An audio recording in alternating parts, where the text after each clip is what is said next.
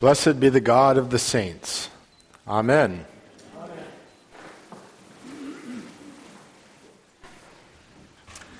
So today we celebrate the Feast of All Saints, which uh, actually occurs on November 1st of every year and gets moved uh, to the first uh, Sunday after November 1st, and is traditionally part of a three day uh, celebration, sometimes called Hallowmass. We all know Halloween, right? Also known as All Hallows Eve. The word hallow is uh, another word for saint. So it's the eve of All Saints, All Hallows Eve. And then in some traditions of the church, All Saints' Day, the first, or today, is a day where we remember and give thanks to God for all those saints, especially those who the church has recognized, like St. John. Other saints like that of note, people the church has held up as icons, as examples for people who show us how to live in relationship with God and to walk with Christ. And then on the second, a lot of places celebrate uh, All Souls Day, or All the Faithful Departed, or Dia de los Muertos, or the Day of the Dead, which is commonly a day where we remember all those who uh, we love but see no longer, those uh, loved ones, relatives uh, who have died and have gone on to a deeper life uh, with God. Because as Christians, we claim that nothing, not even death, can separate us from the love of God in Christ. So in death, relationships are changed, but they are not ended. And we honor that in our All Saints service today before the Eucharist, where we have what is called the necrology, where we read the names of those uh, who have been on the departed portion of our prayer list over the last year.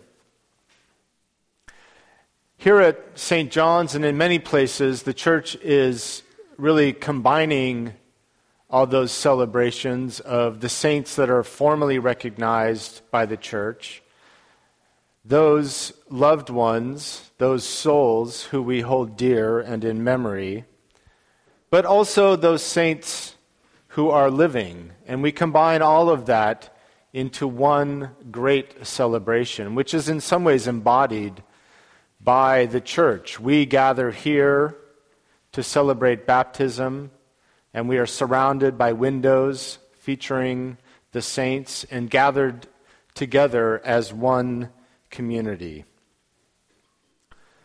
A saint is not just those who have died and that the church has held up or revered the church is recovering really the, the early church, the New Testament scriptural understanding of what is a saint.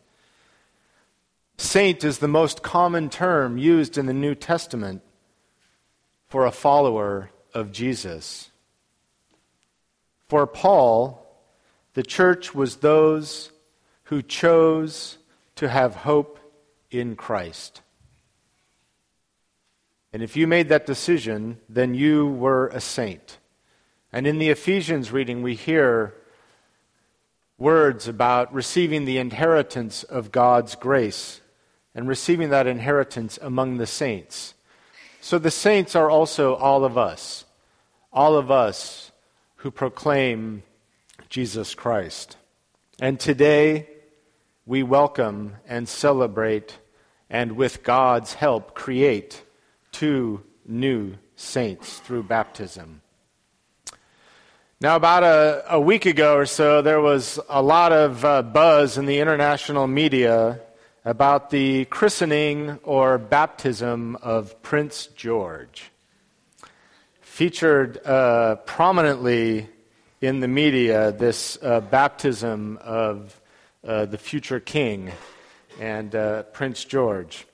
And before the baptism was going to happen, the Archbishop of Canterbury, who was going to uh, preside at the baptism, released a wonderful video talking not just about uh, the baptism of Prince George and what it meant, but talking about baptism in general.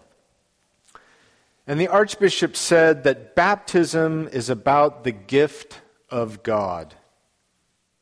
It is about God's gift of physical life and recognizing that gift, but also about God's offering to us of a spiritual life.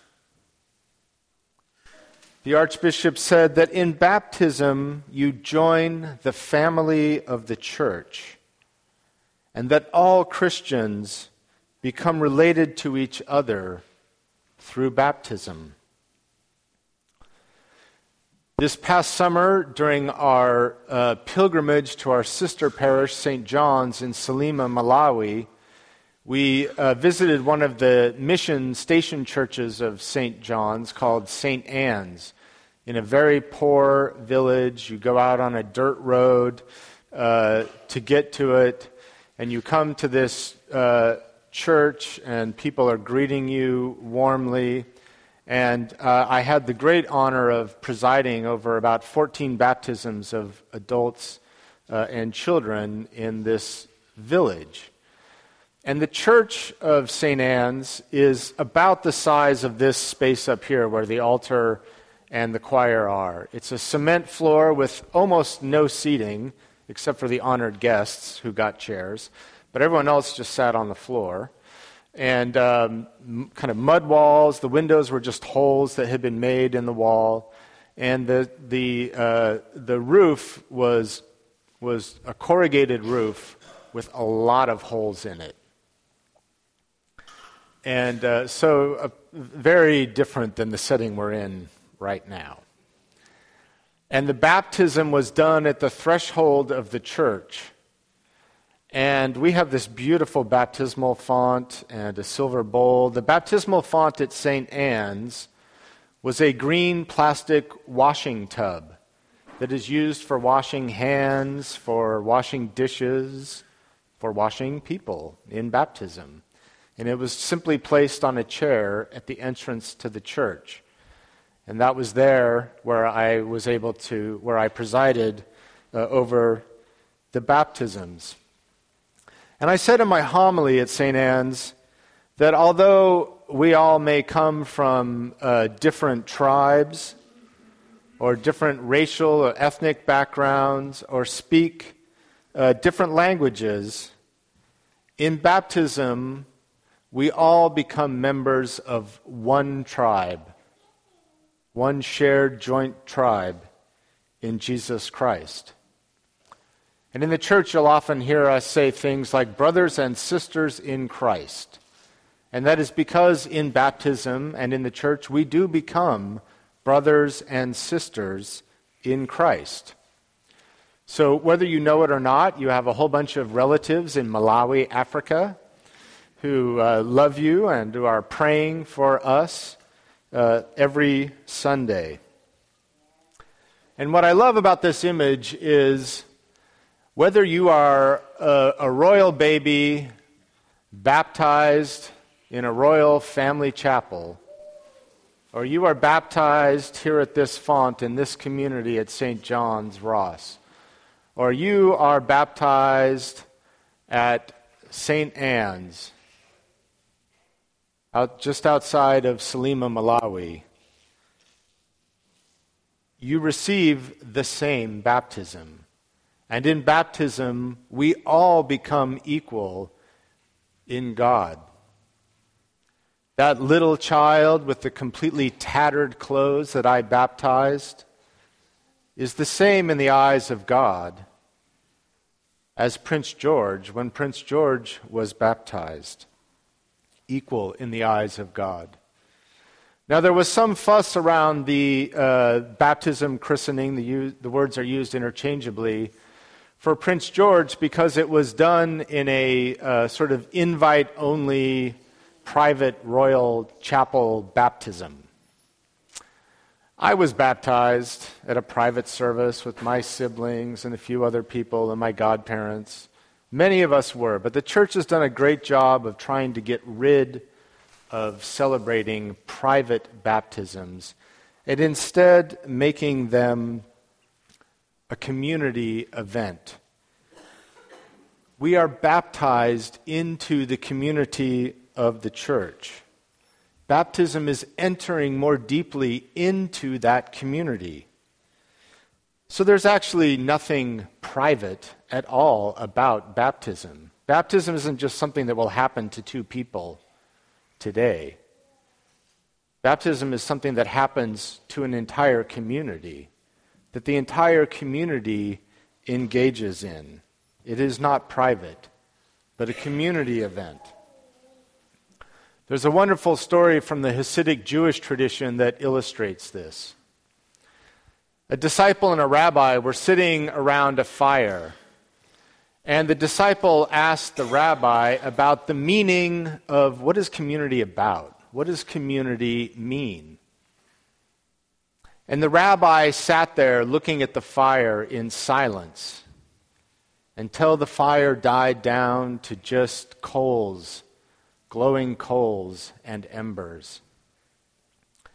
And then the rabbi got up and took one coal out of all that collection of burning coals and set it aside on a stone by itself. And while all the other coals continued to glow, that one coal quickly went dark and black and cold and turned to ash. Community is that collection, that gathering of coals. We need community. We need the church to live into our baptismal covenant. I know we live in the homeland of I'm spiritual but not religious.